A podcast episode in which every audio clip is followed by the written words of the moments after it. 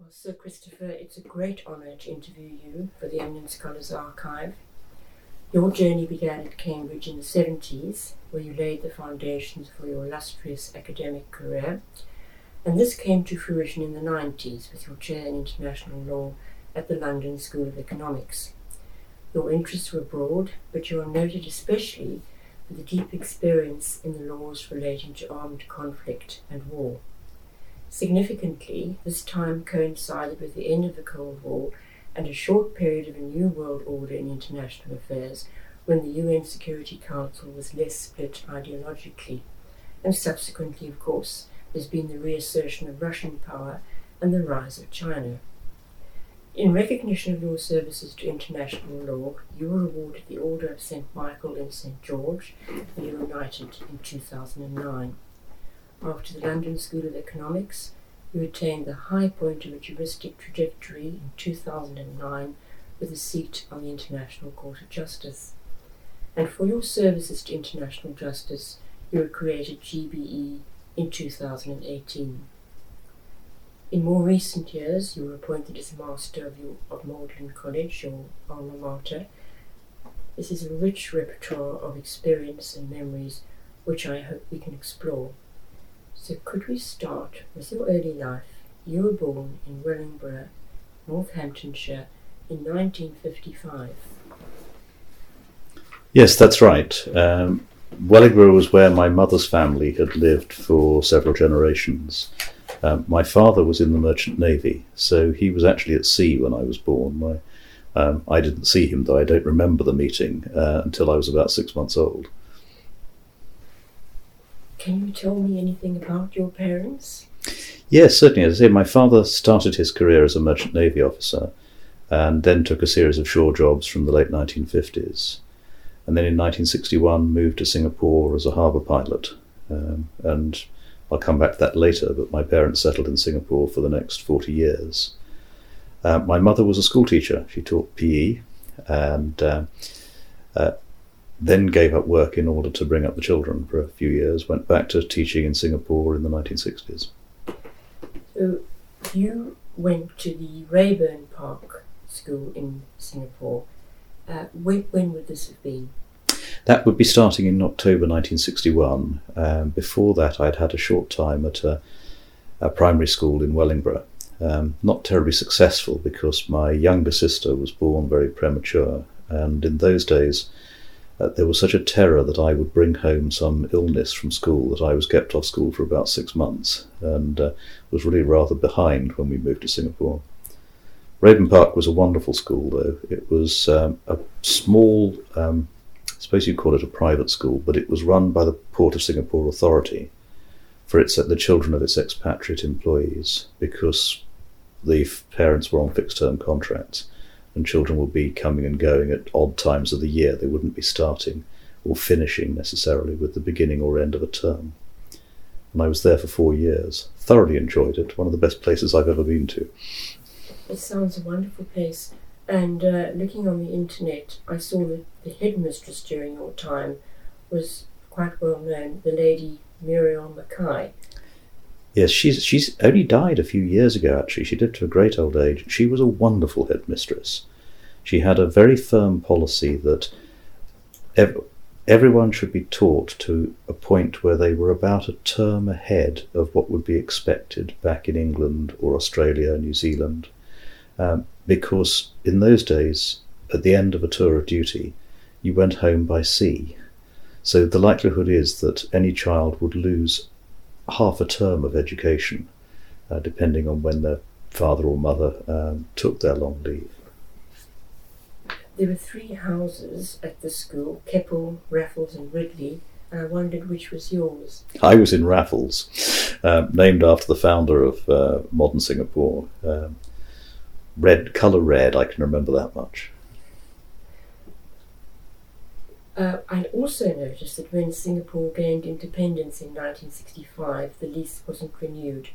And in 1972, the school moved to Alexandra Park, but this was after you'd left. Yes, that's right. Do you still have any connections with Singapore? No, alas. Well, uh, y- yes, in, in one sense. I'm on a panel of uh, arbitrators nominated by the government of Singapore, and uh, I go back there whenever I can. But the family link has gone, I'm afraid. Both my parents retired to England in the early 2000s, and they're both dead now. And uh, I no longer have any relatives or close friends living out there. Right.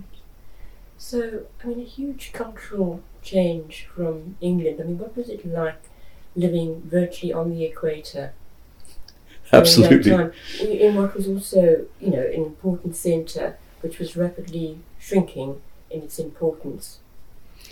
Um, it was absolutely fascinating, the change. Um, you have to understand that in those days, a town like Wellingborough was, no, there was no ethnic diversity whatsoever. I don't think I had ever met anybody who wasn't white until we moved to Singapore. And Singapore is an extraordinarily vibrant and diverse community. And so in 1961, I can remember waking up in the station hotel there as a boy of six and going exploring. I think my mother was horrified. Uh, and you know, the extraordinary smells and colours, the excitement of life there. And it was a society, it was virtually independent by that stage. There was no longer a British governor. Uh, Lee Kuan Yew, Prime Minister of Singapore, ran the, the state. Um, independence in 65 was really just the, the culmination of what had already happened. And uh, it was it was just a, a wonderfully exciting place to grow up. Must have been wonderful. Uh, did the family move back to Wellingborough again, or was your attendance at Wellingborough School just a coincidence? No, we, we we had a family connection in Wellingborough, and I was sent to school there because that was the obvious place to go. Um, I didn't board. I've always been immensely grateful for that. Uh, My my grandmother had just been widowed, and my parents thought it would be good company for her and rather nicer for me if I lived with her. So I went as a day boy to the school. Which must have been very pleasant.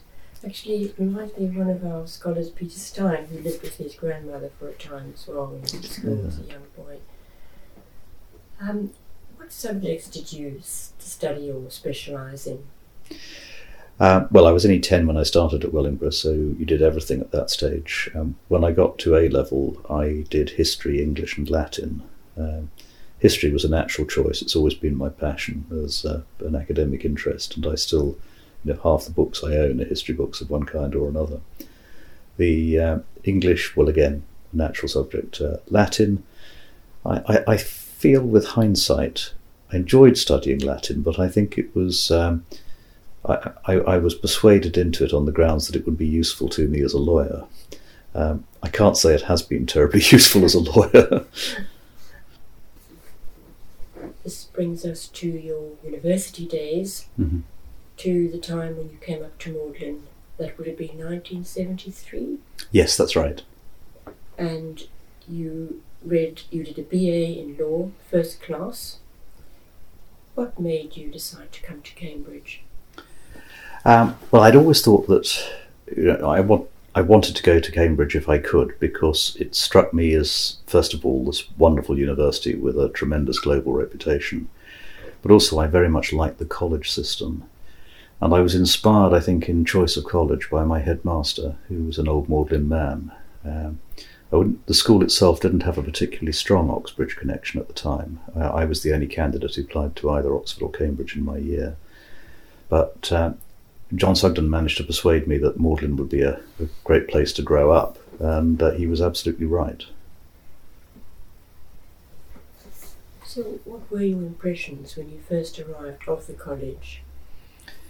I thought it was a most exciting place to be in. Uh, there was a lot going on, um, very friendly people, very strong sense of community, which I think the college still has.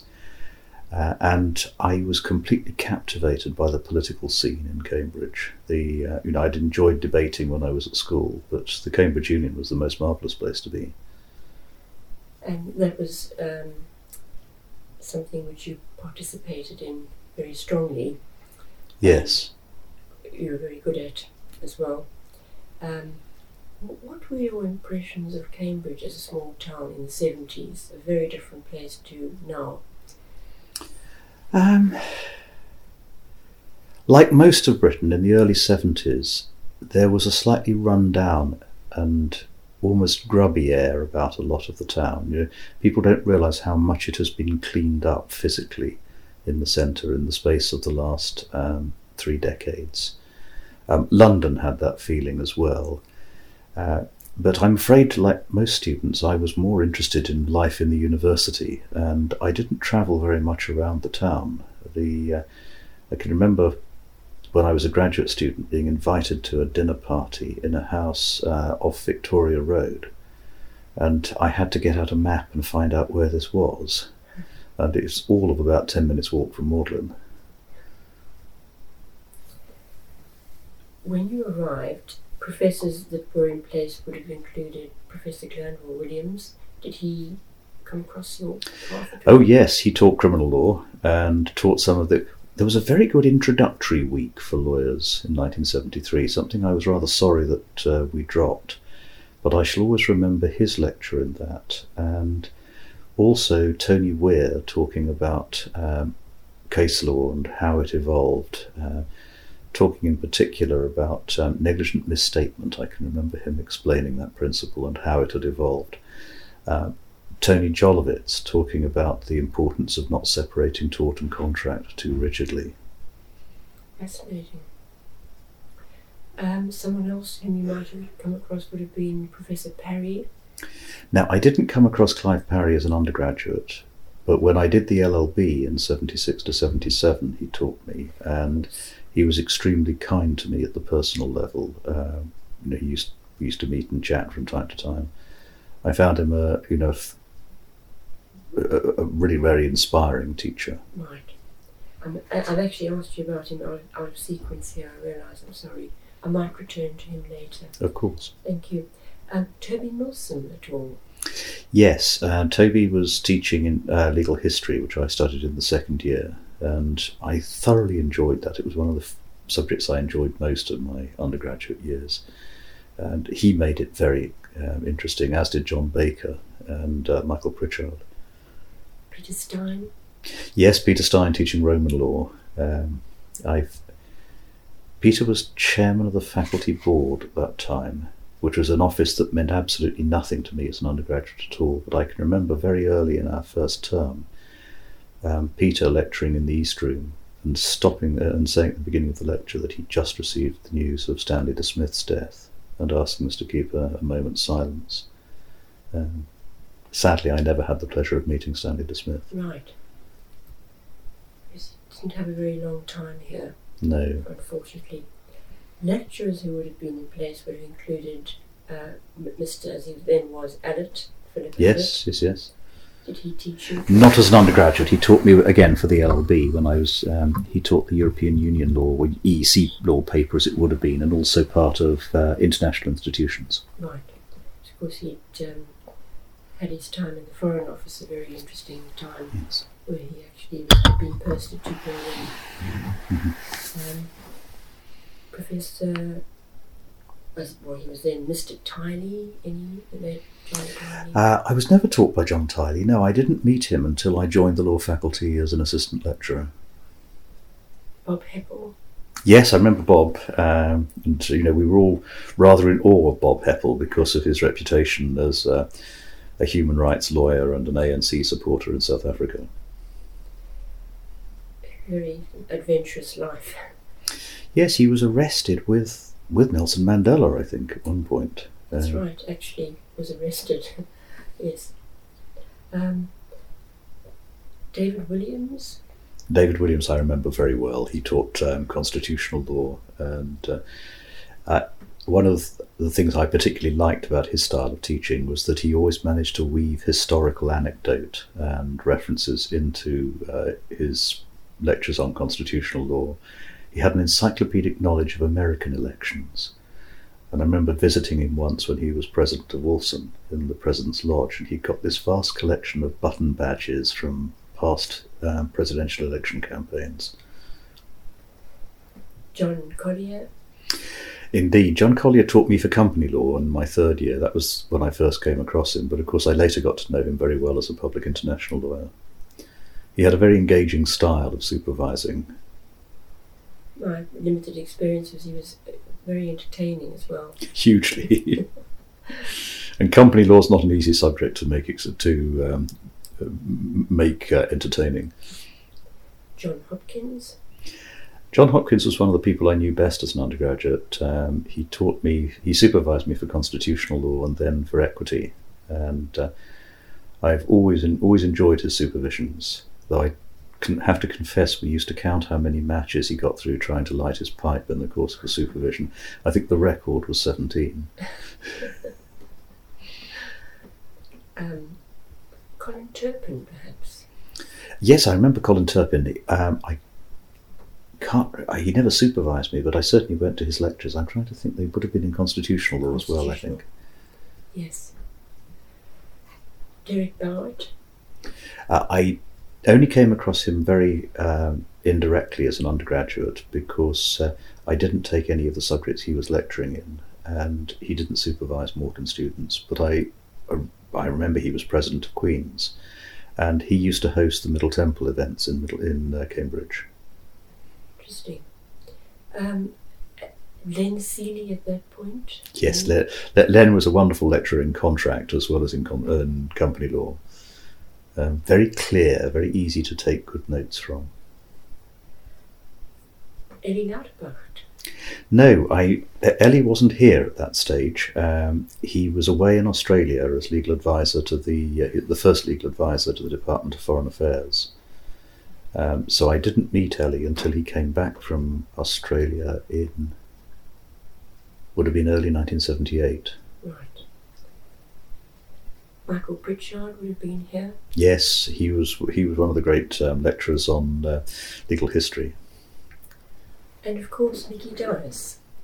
Well, he's probably the person I knew best as an undergraduate of the, the mm. people teaching in the faculty. He was director of studies at Magdalene. He'd interviewed me he'd taken a real gamble in taking me because I had uh, I'd rather made a mess of my A levels, and uh, he was quite one of the best teachers I've ever come across. He gave me one of the best pieces of advice I've ever heard about writing lectures, which is not to over prepare, uh, which is not the reputation that he had because he was always very meticulous, and always to remember that if a student who was only borderline for a 2 1 could take good notes from your lectures. That meant the lectures were well structured. You should aim at that. Very interesting. But as a supervisor, he was inspiring. Someone else who was praising him in that way was Philip Allott. Interesting, yes. yes. Um, David Yale was a reader at that point. Did he ever teach you? I went to some of his lectures on legal history. Um, but I didn't know him particularly well as a student. I got to know him quite well as when I first became a lecturer, uh, but uh, as a student, uh, no, I didn't come across him very much. Did you have any mentors at this point? Amongst the faculty, well, certainly the person who had the biggest impact was Mickey Dias, um, who was. Uh, Mickey could appear rather forbidding until you got to know him, but he was kindness itself once you did. I'll give you two instances of that.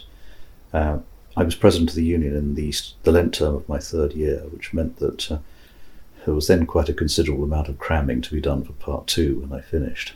Um, Mickey was on leave that year, uh, but I bumped into him in college and he asked me how things were going, and I said I was having a bit of difficulty with some things.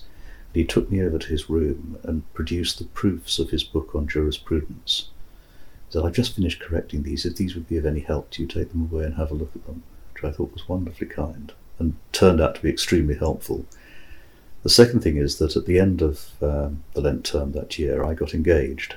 And uh, every uh, Easter term, the Saturday before the tripos started, um, Mickey Dias used to host a dinner for all the lawyers in college with the master, a couple of other fellows, and a guest speaker. And his lovely wife, Nora, used to hold a private dinner party at their house for the wives of the um, guest speaker, the master, and fellows who were attending. And uh, the Diases invited my fiancée, who was a second year undergraduate, to uh, to go out to the house for the ladies' dinner that, that evening. Magdalene was still, of course, an all male college. And she had a wonderful time. And again, I thought it was an example of um, a degree of kindness, of closeness, of human warmth, which it's very rare to find in a university. Yes. I was fortunate enough to interview him actually for the archive. Um, very grateful to have had his reminiscences of a, of a time. Um, could you say something about why you were attracted and when, at what point, to international law? Well, I'd love to say that this was what I had always intended to do. Uh, and in a sense, I'd always been interested in international law because growing up in Singapore, you came across international law quite a lot. There were the boundary disputes with Malaysia, the breakup of the Federation, things like that. The Vietnam War was going on. But for some reason I can never remember, I didn't study international law as an undergraduate. I took family law instead, which probably wasn't a very good decision on my part because I didn't do very well in it. And I decided I'd stay and do an LLB. Uh, I got the funding for that. So I looked around for which subjects were the most interesting, and uh, I picked a couple of international law papers until one day I got a phone call from my tutor at home who said, If you do all international law, we can get you a scholarship. So I did all international law papers. Interesting. Very taken. It's uh, perhaps not the best reason for becoming an international lawyer, but I certainly thoroughly enjoyed it. Could you tell us something about the various scholarships that you were awarded? Yes, well, my school was very generous. When I left, I got a War Memorial Scholarship, which uh, from a fund that now sadly has run dry, which was set up to commemorate people who'd been killed in the First World War. Uh, it wasn't a lot of money, but it certainly helped at a time when uh, I wasn't eligible for a grant because my parents lived overseas. And then, uh, at the end of the first year, I got a first class result and got a Squire Scholarship and a college scholarship. And uh, you see, when I went to do the LLB, I would have been given an Arnold McNair scholarship, uh, which was to help fund you through your LLB LLM year. Uh, McNair was still alive when I came up to Cambridge, and it's one of my great regrets that I never met him. He died when I was quite early in my second year. But apparently, up until fairly soon before his death, he used to wander around the law library, and uh, students would go and ask him questions he was a most interesting man. I think, arguably, one of the most fascinating characters of early 20th century Cambridge. Strong liberal, president of the Union, as was his brother, and a great campaigner for women's rights in Cambridge, before then going on to the ICJ to be president. Thank you. You were president of the Cambridge Union Society in 1976, which implies that debating was one of your strengths and obviously good practice for your career. Um, did you? How did you actually come to be involved? Did you just decide that this was something you wanted to become involved with? Yes, it was a very political time, the early 70s. Uh, you know, the Heath government had collapsed. There were two general elections in 1974, a very large turnout at elections, and the undergraduate political scene was very much divided between the three main parties. Uh, I'd, be, I'd been politically active uh, all through my teens, and so this was a natural place to go. And I enjoyed debating. I found it was very exhilarating if it went well, very depressing if it went badly, but uh, that's quite good experience for later on. I always remember when I applied for an assistant lectureship, Peter Stein asked me, Oh, I see you were president of the union. Why didn't you go into politics? Much more natural course than becoming a, an academic. And I can't remember what I said, but I do remember as soon as I got home after the interview thinking, well, why didn't I say to him that McNair had followed that route? I, I, I fluffed that answer, definitely. Very interesting. Um, during this period, this was 1974, you joined the Middle Temple. Uh, did you have to go down regularly to dine? I did go down and keep some din- keep some terms, but not very many. Most of the dining I did when I was a bar student uh, a couple of years later. I joined Middle Temple because my closest friend at Cambridge, David Bean, who's now in the Court of Appeal, was a Middle Templar already, and he said, you know, it's it's a nice inn, it's a friendly one, come and join us. Well, you graduated LLB in International Law First Class in 1977, and then in 78 you were called to the bar.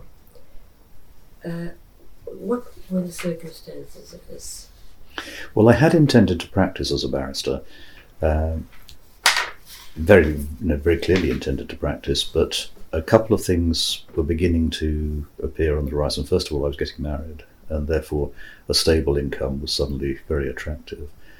And secondly, I'd done some teaching during my LLB year, and rather more teaching because I was a part time college lecturer during the year I did my bar exams. And I, I very much enjoyed supervising, so the possibility of coming back to Cambridge as a fellow began to loom on the horizon. But I, I thought it was still important to get the necessary professional qualification. And I think one of the regrets I have about the way in which law has developed is that far fewer people going into university teaching now have taken a professional qualification and got any professional experience. And I think both the practicing profession and the academic world have lost out rather as a result. Uh, you also became a fellow at Magdalene in 1978, where you remained until 1996. What were the circumstances of this? Well, I think that's the circumstances were largely that Nicky Dias and Colin Kolbert, who were the two law fellows that Magdalene had at the time, uh, were extremely kind in seeing that I would quite like to stay. Uh, I had applied unsuccessfully for a job at Oxford a few months earlier, and uh, they persuaded the governing body to create a fellowship, um, a CTO position as it would be called today, uh, which was a fixed term one to give me a chance to get a university post.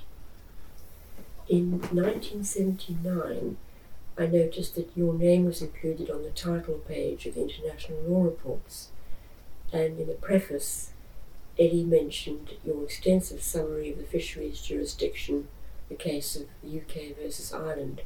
So you must have been already at that point involved with the international law reports. Yes, I was. I don't think I would have been on the title page at that stage, but I. Uh, Ellie had come back from Australia at the beginning of 78 and invited me to help him with editing the international law reports, which I very happily accepted. And I think the first volume I worked on was volume 52. Uh, but uh, yes, I, I, I then joined him as co editor in the 1980s. Volume 82, I think, is the first one on, on which I, I'm uh, on the spine, but perhaps on the title page a bit earlier, I can't remember. I think so. Um, your assistant lectureship spanned 1981 to 84 what were the circumstances of obtaining this lectureship? Well, I'd applied unsuccessfully for a number of assistant lectureships. I think in those days, if you were a CTO, you applied for any assistant lectureship that came up. Uh, but uh, the faculty appointed two new assistant lecturers in um, around about Easter of 1981, uh, sorry, and I was lucky enough to be one of them. Barry Rider, I think, was the other. Oh. So, why did you decide to lecture rather than practice full time? I think I was inclined to look for an academic career by a mixture of considerations. I very much enjoyed teaching. I wanted the opportunity to do some research. And as I say, the, un- the uncertainties at the bar, I didn't have a friends and family at the bar, so the uncertainties of the bar rather put me off at the time. I think the bar is much better now at looking after its younger practitioners. In this period of assistant lecturer and then lecturer as well, 15 years in all, you began to write journal articles, and I counted 11 in your CV until 1996. The two of these were in the three years that you were assistant lecturer. They're all on international law, and also what might loosely be called the law of war and conflict. And I wonder what drew you to this topic so strongly and so early in your career. Um, partly chance. When I was appointed uh, as an assistant lecturer, the faculty wanted me to take up European community law, which I was very happy to do. But part of the deal was that as I was being asked to get up a, a new subject from scratch, um, they would give me um, a subject that I had already studied and worked on, and the laws of war was a particularly attractive option. John Hopkins, who had covered that part of the course, was, uh, I think, interested in moving on to something else. But what was particularly attractive from my point of view was that it gave me a course all of my own. Uh, it was part of a paper that is probably best described as the Oppenheim uh, Volume 2 paper, with three courses of 16 lectures each. Um, Ellie gave the ones on uh, the 16 lectures on dispute settlement. Uh, Derek Bowett did 16 on the law on the use of force, self defence, reprisals, intervention, and so on. Um, but the third unit was the law applicable during an armed conflict. Uh, and I was given that and given it entirely to myself, which was a wonderful um, vote of confidence from the faculty, but also a, a, great opportunity for me as a young assistant lecturer. It's very interesting indeed. And this focus seems to have set the seal on your career. Other international lawyers during this time were, and I come back to Professor Parry, I think he was in his last years. Yes, Clive died in 1982, if memory serves me right, um, which was a terrible loss to us. Uh, but he hadn't been well for quite some time. Yes, he, he was very, very much a, an inspiration when I was doing my LLB and was very kind to me uh, as a young lecturer just starting out. At that point, uh, Derek Bowett was in the Whewell chair. Did you have any interactions with him? Yes, very much so. Once I started teaching, because uh, as he gave the use of force part, and I was giving the um, section of the lectures dealing with uh, once war had started, if you like, once conflict had broken out. Uh, we needed to talk about what each of us was covering, and uh, he was extremely helpful to me as a youngster in starting out. Very clear lecturer, very organised in his presentation, which is something I tried to emulate. James Crawford took over during your time, yes. uh, and perhaps you uh, interacted with him. Yes, indeed. Um, well, James and I were only colleagues here for a few years. Um, we he started in about 1990, 91 um, when Derek retired from the chair, and uh, obviously we, we talked a lot about uh, teaching international law here. We um, both took part in teaching the undergraduate course. I've always enjoyed teaching undergraduates. I think one of the things that I, I didn't like about the way the LSE was moving in particular was the number of people who wanted to teach almost entirely postgraduate courses. I think it's good to teach both. If you don't teach undergraduates, you don't really understand where the postgraduates are coming from. Uh, but yes, James and I worked together in that and had done some work together on the international law reports and various other projects. Someone else who was here was uh, Vaughan Lowe, first as a lecturer and then a reader. Yes, Vaughan would have come in about 1987 or 88 uh, from Manchester. Uh, well, he's become a very close friend, and uh, you know we uh, we've done cases together We've done cases against each other at the bar. He's appeared in front of me. I've appeared in front of him. Uh, it's the full carousel, if you like. Um, but uh, no, he was a very pleasant colleague to have here. Very easy person to work with. I remember him uh, when I first came. He was in place before he moved to Oxford. Very nice, very nice person. Um, someone else, of course, who would have been a lecturer then was Philip Allott did you interact with him at all during your time as a lecturer? I did indeed. More on European community law than, or European Union laws it became than on international law, because we both taught the main undergraduate course on European community law. He did more of the theoretical and constitutional construct. I used to do more of the nuts and bolts stuff on free movement of goods, free movement of people. So of course, uh, Philip denigrates the concept of the law of war um, as you know. And I wondered whether he ever discussed this with you. Not really.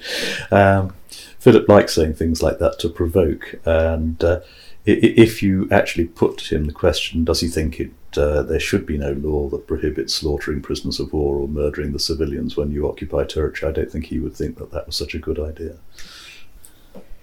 And it, Philip, Philip takes the view that by having a law of war, you make war acceptable. That's not a new idea. Tolstoy discusses it in War and Peace, and uh, it reflects the views of Admiral Fisher, the great Jackie Fisher, who said, told the Hague Peace Conference that uh, the best thing to do was to threaten your enemy to, that you'll boil his, your prisoners in oil, you'll murder his children, and then he'll keep clear of you. Um, I've never actually seen that in international society.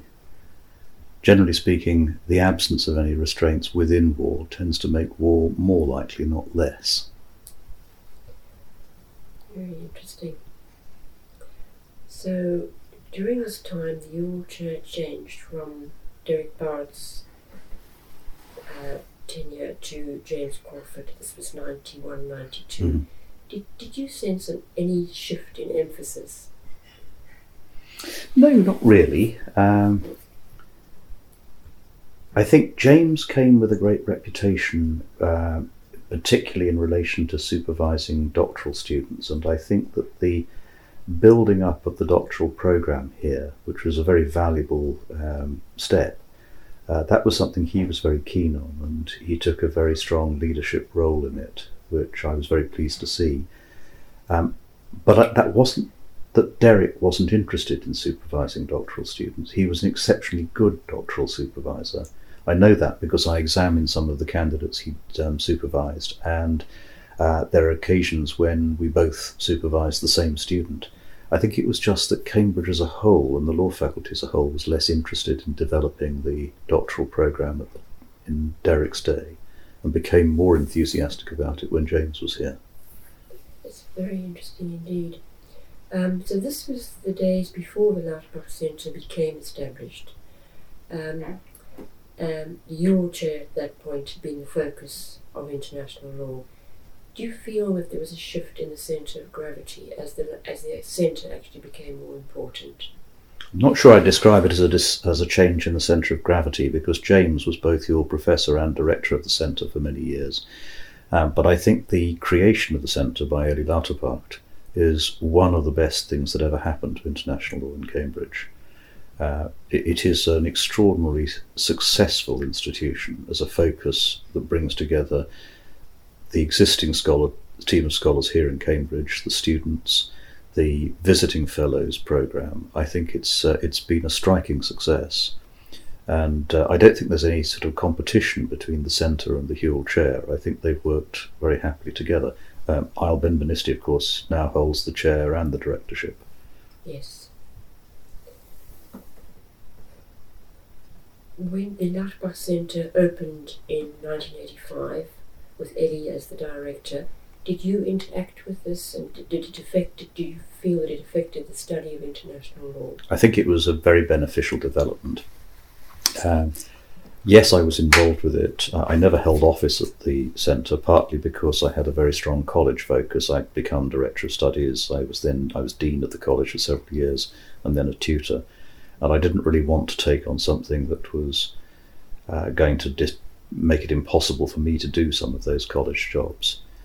The centre, of course, didn't have any premises in its early years. It, it was one of those Cambridge institutions that existed on paper, but it was still very active in the things that Elly organised.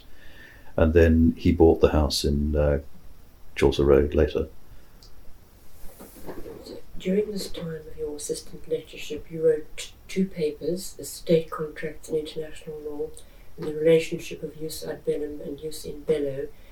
Could you say something about these papers, um, where the circumstances rather than the actual content? Where, where, for example, the paper on state contracts, where did that spring from? Oh, that sprang out of my work on the international law reports. The um, I had edited for the ILR the cases of BP and Libya and Texaco and Libya, and later a third case. Um, I say later, it became public only much later, and that's Liamco and Libya. And these were all cases involving this, basically the same concession contract granted by the old royal government of Libya to foreign oil companies, and the different ways in which three different sole arbitrators treated the litigation about those concessions. Uh, it started off as going to be a rather short article. It ended up as one of the longest things I've written, about 60 pages, I think. Uh, Jus in bello and Jus ad bellum. That's a rather different matter. That was a thought I had when I was doing my writing my first set of lectures on uh, the laws of war course. Most of which I should add were written on the kitchen table in the small hours of the morning because uh, our first child was born in January 1982, which was the first year I was lecturing, and uh, she didn't sleep terribly well. so um, a lot of those lectures were written with a small child uh, underfoot, as it were. But uh, despite the rather grand title, what it's about is really the point that Philip was writing about that you just put to me. If you have a body of law that says it is illegal to go to war, how can you reconcile that with having another body of rules that say, but if you do, this is how it has to be conducted? And how can you have a law that distinguishes between the aggressor and the victim acting in self defense, and yet says, but the rules about how you treat prisoners of war and so on must be applied equally to both? And it was tackling some of those questions. I, I, it was a very early attempt at it. I've written the same subject up in a number of later papers. Thank you. You became a lecturer in the Faculty of Law in 1984, a position you held until 1996. How did your duties change? They didn't change very much, actually. Uh, I was secretary of the faculty board at the time, and uh, that was an all-consuming job. I've always said it's the reverse of what Stanley Baldwin said about power without responsibility. The secretary of the faculty board is responsibility without power. Uh, but uh, no, I, I, went on teaching in much the same way. The the transition from assistant lecturer to lecturer in those days was much more akin to a probationary period than anything else. Did you apply for the position? Yes, I was fortunate. There a vacancy came up. Normally, you do five years as an assistant lecturer. I'd done two and a half when a vacancy came up. I applied for that and I got it. So I, I ended up with three years as an assistant lecturer, and then moved up to the scaled lecturer. From 1990, you were joint editor of the International Law Reports. Can you tell us anything about this activity? This was a very close, beginning of a very close relationship I had with Ellie Lauterpacht, who took me under his wing and was extremely helpful to me in all sorts of ways. And we worked together on the series. Ellie was very keen on the importance of primary materials in international law. And the ILR is the tribute to that, created by his father and Arnold McNair in the um, 1920s. It tries to pull together cases on international law from a wide variety of jurisdictions. So you'd have a, an International Court of Justice case, and then next to that in the reports might be a case from a first instance judge in Kenya or Malaysia or England. Uh, I find it, it's still something I do. I find it very rewarding to work on. And uh, as I say, perhaps the biggest reward of the lot was um, some 35 years of working quite closely with Ellie. Wonderful. Um, in the 12 years that you were a lecturer, you wrote and edited two books, nine journal papers, four book chapters. This is a high output. And I wanted to ask you how you manage this with the normal load of administration and teaching. Well, I, I, I think you do me more justice than uh, I'm entitled to on that. Uh, I, am not a particularly prolific writer by comparison with um, many other academics. Derek Bowett, for example, was an extra- had an extraordinary output, and James Crawford, considering all the things they did.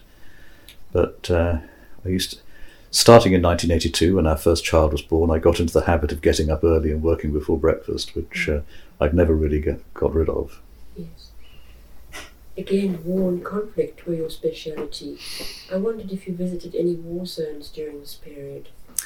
Uh, yes, I went to the occupied territories in the Middle East. Uh, the other big conflict, the other conflict that I've written about quite a lot in that period is the Falklands. Well, no, I didn't manage to get to the Falklands for fairly obvious reasons. The uh, I took the subject up, as I say, because the university asked me to, though I was very enthusiastic about doing it. One of the reasons why it became my main research focus is that I found it so very interesting working in a subject where the people you worked with were a mixture of academics, government lawyers, and the military. And they were an extraordinarily friendly group. I think that's something which people don't understand because the subject is so confrontational. But the various conferences I went to, you'd have people who'd held quite high military ranks, some of whom had served in the Second World War, if you look at those early conferences. And they were very welcoming to those of us who were young academics. I wouldn't say that other areas of international law were always the same. Um, humanitarian law, which is the, if you like, the softer, friendlier term for the laws of war, is a, a cousin of human rights law. I never found human rights conferences quite as welcoming and friendly as the humanitarian law ones, nor were they as diverse. Very interesting. Um, so during this period, you wrote more books than book chapters. So, in other words, personal contributions, your personal thoughts, as well as the two books. What, what was your main research during this period? It was mainly on the laws of war. I'm not sure about the books. I've... Uh, the ones I have are the 1991 Kuwait conflict, co-edited oh. with Eddie, and then the 93 Command and Laws of Armed Conflict. Right. I, I, think to say either of those was a book is, is overdoing it. The Kuwait conflict volume, which four of us edited, is a collection of documents. Uh, the it's a very useful collection of documents. I still use it quite often. But uh, Command on the Laws of Armed Conflict is just a short brochure of about 80, 80 or 90 pages that I wrote for the, um, for the Army, uh, trying to distill ideas about the laws of war for a broader audience. You appeared as counsel before the International Court of Justice during your time as lecturer in the faculty. So, how did that work? Well, I'd been called to the bar in 1978, as you mentioned, and I then did a pupillage part time in the 1980s, um, where I had the great good fortune to work with David Calcutt, who went on to be Master of Magdalene shortly afterwards. And I did various, I devilled for him in various capacities but I hadn't actually done any oratory, any advocacy of my own, until I got asked to appear in, must have been in about 1990, in the uh, Tolstoy Aldington libel action. I had a, a day on my feet in front of the libel judge, Mr. Justice Michael Davies, on um, the uh, whether the Cossacks who surrendered at the end of the Second World War were prisoners of war or not. I'm afraid my advocacy wasn't very successful because Count Tolstoy, for whom I appeared, went down for the largest award of libel damages in British history. Uh, but uh, inappropriate to say anything more about that. But that had given me a taste for it. And then in 1992, when Britain was sued by Libya in, over the Lockerbie bombing um, dispute, uh, the Foreign Office asked me if I'd like to be junior counsel to Rosalind Higgins, which of course I accepted with alacrity learned a great deal from the case and from her. So you represented the UK government in most of these cases. Um, did you have associations with the Foreign Office? Uh, yes, I, I, never served in the Foreign Office. I've never been in the um, civil service, but uh, the Foreign Office still has a practice that uh, it hires barristers from independent practice to uh, represent it in court. It doesn't use its own in house lawyers, uh, which is perhaps a bit surprising because the quality of those lawyers is excellent. Um, and I was a fortunate um, beneficiary of this practice because uh, I did the Lockerbie case, I say, and then they started briefing me on various other things. You mentioned Dame Rosalyn. The last of the two cases that you were involved in during this time were on the use of nuclear weapons. And she, of course, was on the ICJ at this time, and she summed up her thoughts on the case in question 117 of her interview. She said it was her second case, and it stays very much in her mind. The critical item 2E in the judgment split the panel 7 7, and it was here that Dame Rosalyn added her dissenting opinion. Mm-hmm. I wonder whether you think Sir Christopher that the court would come up with similar decisions today on the main issue of the use of nuclear weapons, where there might be a 7 7 split. Well, interestingly, there was a, uh, an even split in a later nuclear weapons case between the Marshall Islands and the United Kingdom. Um, although that split was on a procedural issue of international law rather than on the legality of using weapons as such. that 7 7 split in 1996 was, first of all, it was the product of the unfortunate death of Aguilar Mawdsley, one of the Latin American judges, a very respected judge, who died only a few weeks before the case was heard. Uh, you know, it, it's a split the difference judgment, not least because if you compare that paragraph, paragraph E of the dispositif, with the relevant paragraph of the reasoning on which it rests, the two don't say quite the same thing, which is rather unfortunate. Um, one talks about a state using nuclear weapons where its very existence had been put into jeopardy. The other paragraph talks about a state using nuclear weapons where the very existence of a state had been put into jeopardy. Well, of course, that makes an enormous difference when you're looking at the system of alliances that exist in international law. NATO, in particular, depends for its, and has always depended, on the willingness of a nuclear member of NATO to resort in the last resort to nuclear weapons to protect other states within that alliance. Would the court decide it the same way today? I don't know. Probably um, you'd have you'd have the same sort of issues arising in the sense that you have judges from states that are dependent one way or another on nuclear weapons for their defence. Uh, and I think that those judges would be reluctant to come to the conclusion that any use of nuclear weapons in any circumstances whatsoever was unlawful. Thank you. During this time of your lectureship, did you have any sabbaticals? Uh, yes, I was on sabbatical in 1987 to 88, and then again in 94 to 95. Any faculty or administrative duties or committees that you recall? During my sabbatical, no, the, in those days you weren't allowed to sit on any committees.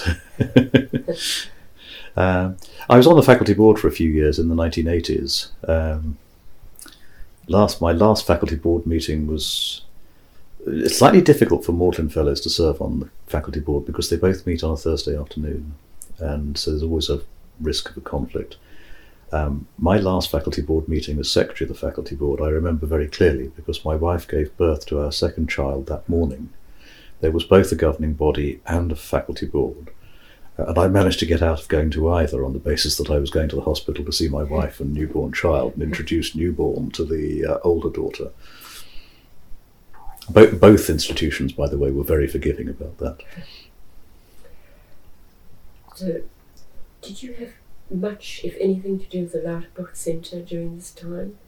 Yes, I was fairly active throughout this period. I used to give, uh, used to contribute to the Friday lunchtime talks program, and uh, the ILR were edited out of the centre, so uh, I was down there fairly frequently. So you would have met, obviously met uh, John Dugard, who was director for yes. a short time. Yes, John's John's an old friend. We we knew each other from here. From I think we first met actually at a conference on the laws of war in Jerusalem um, in about early 1988. So, could you sum up your Cambridge years as groundwork for your illustrious later achievements? I'm not sure I'd use the word. Well, I'm not sure anyone should use the word illustrious about themselves, but I certainly wouldn't.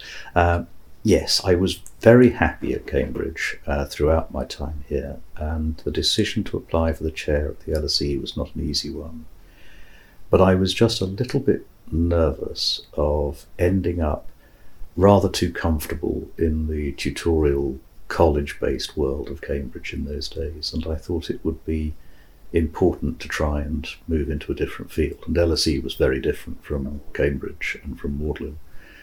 Uh, but certainly, the years here at Cambridge gave me a number of things a, a deep love of teaching, um, both supervising and lecturing. I won't say it was accompanied by a deep love of examining or of marking essays. Uh, I would be dishonest if I suggested that. But teaching itself, I very much enjoyed. And, you know, I'm still in touch with a lot of the people I taught from those years. Uh, secondly, it gave me a very good grounding in international law. I was very conscious, for example, in some of my court work. If you appeared in the international court, you essentially were a lecturer, you read a speech. But if you appeared in the English courts, it was like being a supervision student all over again. You get very active judges firing questions at you. And it was an enormous help that I had been a supervisor of large numbers of students for nearly 20 years because I was used to being asked difficult questions by clever people. I was used to asking difficult questions myself, and I was able to draw on that as a barrister. I don't think people realise the extent to which life as an advocate has moved on from the days of the grand Ciceronian speech to much more of a dialogue with the court, not in international courts, but in the courts in this country or in America, or Australia, the other big common law jurisdictions. And the supervision system is an extremely good training for that because it, it teaches you how to react quickly to a question that's put to you, to a difficulty of any kind. Thank you. That leads us to the final section of this conversation, which is your time at LSE, which spanned 1996 to 2009. And it is not often that academics are promoted from a lectureship to a chair, so the London School of Economics must have thought very highly of your publications and the cases in which you've been involved. Could you comment on the circumstances in which you were deemed by LSE to be ideal for this position? Well, I think you'd have to ask somebody who was on the appointments committee why they, they chose me, but it was a very close battle. Um, Christine Chinkin, uh, from who was then at Southampton, and I had both put in for the job. And in the end, I think the committee was split between us and decided to create two chairs as they had the funding to do that. And we both joined the LSE as professors and became very close friends as a result. You know, we got on well, we'd known each other and been friendly before that, but we became very close friends working at the LSE. You followed another of our eminent scholars, Dame Rosalind Higgins. Was there a sense of her legacy? Oh, very much so. Um, I think Rosalind Higgins is, if she'll forgive me for saying so, one of the finest international lawyers of the generation. And uh, she'd established a magnificent reputation at LSE. She was very highly regarded both by colleagues and by teachers, uh, by colleagues and by students. And uh, it was a great privilege to follow on from her. I also inherited her excellent secretary, Susan Hunt, who sadly died earlier this year. Uh, but uh, I've always said that the reason why Susan Hunt got on so well as secretary to both of us is that she could read our handwriting, because uh, my handwriting and Rosalind's, neither of them is easy to uh, fathom out. Well, interestingly, she left the LSE for the International Court, which was a route followed by you. Um, a fortunate coincidence. Your duties there, your teaching or administration? Uh, teaching, well, one of the things that was an attraction about the LSE is I was able to concentrate on international law when I went there. Um, for years at Cambridge, I taught other subjects. I taught criminal law, which I very much enjoyed for a decade. In fact, my my first published work is on criminal law, just a case note or two. But uh, I had supervised in conflict of laws, in constitutional law, and in European Union law.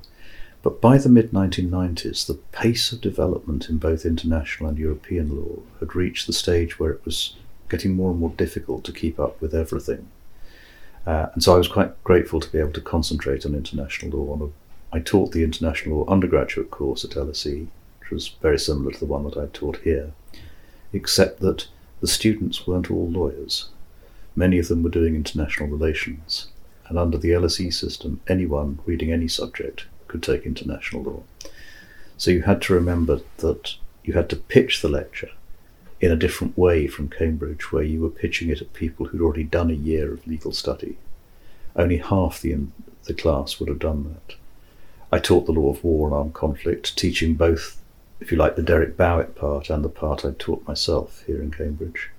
I taught the law of uh, the United Nations and a bit of international criminal law, which was quite good fun to do especially since the ICC was being set up at the time. I know that uh, James Crawford was involved with the ICC. Did you have any involvement with it? No, not really. Um, I was rather a, a skeptic to start with. I, not so much about the ICC, I was very skeptical about the International Criminal Tribunal for the former Yugoslavia, um, because I thought that it was set up by the Security Council in order to be seen to be doing something when the council and its member states weren't prepared to do anything anything more on the ground in Bosnia in particular. And I thought if it failed, and I expected it to do so, then it would set back the idea of having a permanent international criminal court. In fact, I was completely wrong about that. Uh, the ICTY, after a bumpy start, turned out to be immensely successful, and I don't think we would have the International Criminal Court if it hadn't been for that. Do you deem your most significant achievements at London School of Economics? Well, I hope that the biggest achievement would be um, teaching and inspiring people to, to go into careers in international law. Uh, you know, I didn't do very much small group teaching. You know, there isn't an equivalent of the supervision at LSE, but uh, I very much enjoyed the lectures and seminars that I took part in. Um, I published more articles during my time there, though I'm afraid I never finished the monograph I should have worked on. You wrote a further five journal papers and nine book chapters, and during this period, more book chapters than papers. Do you think that it was your higher status that elicited more requests to join joint projects, more international ventures? I don't really know, to be honest. Um, I'd never thought about it that way. Um, the better known you are, the more likely you are to be asked to contribute a chapter to a, a collection of essays. Uh, and there's a long running argument about whether book chapters are more or less valuable than um, articles in peer reviewed journals. Uh, I don't think it matters, frankly. I think the what matters is the quality of what you write rather than where you publish it.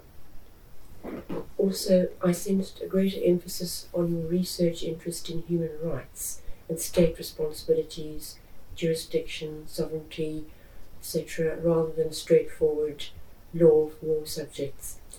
Do you think this is a fair comment? Yes, I, I, I tried to branch out a bit more when I was at the LSE. I was afraid that, um, particularly by the late 80s, early 90s, I'd been concentrating too much on laws of war scholarship.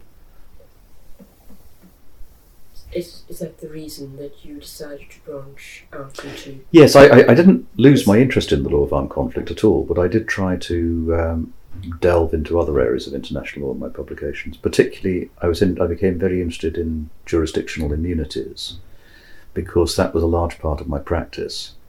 And I found that the practice and academic work here interacted very effectively. During this time, you published your book, Essays on War and International Law. Was that a teaching guide? No, that was a suggestion from a publisher that, to produce a collection of essays um, drawn from what I'd written before, which uh, I was happy to do. So while you, still while you were at LSE, you were involved in various bodies and panels, and I wonder if you could tell us something about these appointments and honours. In 1998, you were a member of the panel of arbitrators of the Law of the Sea Convention. As far as I'm aware, that never made any impact whatsoever. Um, I did do a couple of cases as counsel uh, on the Sea matters, uh, the Barbados, Trinidad and Tobago case, and the Guyana Suriname case. Uh, but that has nothing to do with my participation on the panel. I never got asked to arbitrate a case during that period. The only maritime case I did as an arbitrator later was the Chagos Islands case between Mauritius and the UK, where I was appointed by the United Kingdom, but I think I was no longer on the arbitrators panel by then. In uh, 99, you became Queen's Counsel. Mm. Yes, I was very fortunate in my timing there. I had just put in an application, which was probably rather premature, for uh, uh, appointment as a QC under the old system. And uh, I then got asked to argue the Pinochet case in the House of Lords for the uh, effectively for the government of Spain. I, I was paid by the Crown Prosecution Service, but the CPS acts for the re- requesting government in an extradition case. So, forgive me, Lesley, are you getting cold? Because the heating seems to have turned itself off. I, no, I'm, I'm just, I'm perfect. Thank you so right. much. You. Um, the, the, the Pinochet case was obviously attracted an enormous amount of attention. It was an extremely challenging case to do. It's incidentally the case that brought home to me most how much I owed to years of supervising here because it really was advocacy in the form of being cross-examined by five very, and then the second time seven um, very distinguished law lords. So it was uh, very helpful that I had that supervision training to fall back on. The other thing I can remember thinking when I, I got up to speak in the Pinochet case was that, to put it crudely, you once followed Harold Macmillan speaking in the Cambridge Union. You can do this. So it was very helpful to have that self confidence to fall back on. Um, but yes, I think doing the Pinochet case in 1998 to 99 uh, was uh, certainly a boost to my chances of being made a QC. And I, I was made a QC um, in April of that year. In 2001, you were governor of the Ditchley Foundation. Yes, the Ditchley Foundation is a wonderful institution. Ditchley is a country house in Oxfordshire, which during the war was owned by uh, a Conservative MP called Ronald Tree and his wife Nancy Lancaster. Nancy Lancaster had modernised it in a way which was really very attractive. For example, the hot water actually flowed when you turned the tap on. And they lent the house to Churchill at the weekends, uh, which he used as an alternative to Chequers, uh, because Chequers was more vulnerable to bombing if there was a full moon. And it was at Ditchley that he sat up through the night with Harry Hopkins, Roosevelt's assistant, uh, discussing an, the idea of the Lend Lease scheme. And it was enormously influential in bringing America closer to Britain in that very difficult period of 1940, early 41. After the war, the house was bought by a trust set up by David Wills uh, to be used as a centre for primarily in its early years Anglo American discussions about international affairs. And then it broadened out, it became much more global. Uh, I'd been to a number of conferences in the 1990s, and in 2001 they very kindly asked me to become a governor, which I did for the next 20 years. I've been to numerous conferences there, these weekend meetings, and they are a, uh, a very enjoyable way of mixing work with pleasure. In 2002, you were a companion order at St Michael and St George. What was this for? You never know quite what it was for. It's services to international law, but uh, I think it may have had something to do with the fact that the previous year I'd been the lead counsel for Britain in a case in the European Court of Human Rights called Bankovic and the Bankovic in Belgium and others. And uh, we had had quite a considerable success in it, so I, I, put it down to that. 2003, A bencher, Middle Temple. That was a that, that was a great joy, I have to say. Um, the uh, the benches of the inn are a little bit like the fellows of a Cambridge college, except that there are many more of them, uh, and uh, it gave me uh, a wonderful social and academic focus in London, which I, have always thoroughly enjoyed. And then in 2004, you became a member of ICSID. Uh, a member of the panel of arbitrators for ICSID, yes, and that's uh, I'm still on that panel. That's proved very much an, an important part of my life I was still mainly doing work as counsel in the mid noughties, but uh, since I became a judge, I've given up counsel work completely. But I do a lot of arbitration through ICSID. Thank you. Well, I think this would be a good place to break. Absolutely. And all that remains is for me to thank you most sincerely for a truly fascinating account. I'm greatly looking forward to our next conversation next week. Thank you very much indeed. Uh, Lesley, that's very kind of you. It's uh, uh, been a great pleasure for me to take part in this conversation with you. Thank you.